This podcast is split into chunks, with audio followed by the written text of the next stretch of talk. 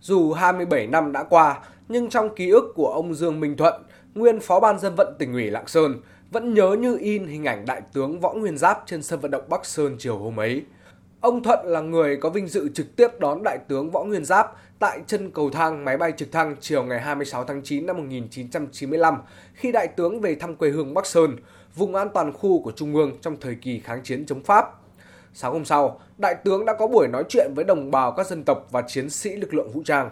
Đại tướng phát biểu về tương lai Bắc Sơn là huyện có truyền thống cách mạng rồi, nhưng phải có một cái truyền thống là xóa đói giảm nghèo, vươn lên làm làm giàu. Và đại tướng hỏi là đảng bộ Bắc Sơn nhất trí không? Cả sân không ai là là bắt nhịp nhưng đều đồng thanh là nhất trí hứa với đại tướng vậy. Đại tướng phát biểu là tầm 2 tiếng, đại tướng chỉ không nhìn vào văn bản tí nào cả khi chào ờ, Bắc Sơn là câu cuối cùng thì chào bằng tiếng tẩy Bắc Sơn. Tại Bảo tàng Khởi nghĩa Bắc Sơn, hiện tại vẫn còn lưu giữ nhiều bút tích, hình ảnh khi Đại tướng Võ Nguyên Giáp thăm Bắc Sơn năm 1995 cùng những lời căn dặn quân và dân Bắc Sơn phải phát huy truyền thống quê hương anh hùng, xây dựng huyện nhà trở thành một huyện gương mẫu của tỉnh. Cây sung túc được vị đại tướng huyền thoại trồng ngày ấy giờ vẫn tỏa bóng mát trong khuôn viên bảo tàng. Chị Phạm Thị Thanh Hà, cán bộ bảo tàng khởi nghĩa Bắc Sơn xúc động. Thì bảo tàng khởi Bắc Sơn cũng là một địa chỉ đỏ của du khách khi đến với huyện Bắc Sơn.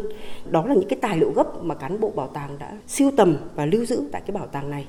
Nó có cái giá trị là giáo dục truyền thống cho các tầng lớp nhân dân, đặc biệt là thế hệ trẻ, luôn ghi nhớ và khắc sâu công ơn của các vị anh hùng và cũng là niềm tự hào của Đảng bộ, chính quyền và nhân dân các dân tộc huyện Bắc Sơn khi được đại tướng về thăm. Hầu như là mọi người thường hay hỏi rằng là Thế khi đại tướng về đây thì đại tướng có những cái tư liệu gì, nhất là các em học sinh? Gần 10 năm đại tướng về với những người đồng đội đã anh dũng hy sinh cho độc lập tự do của đất nước.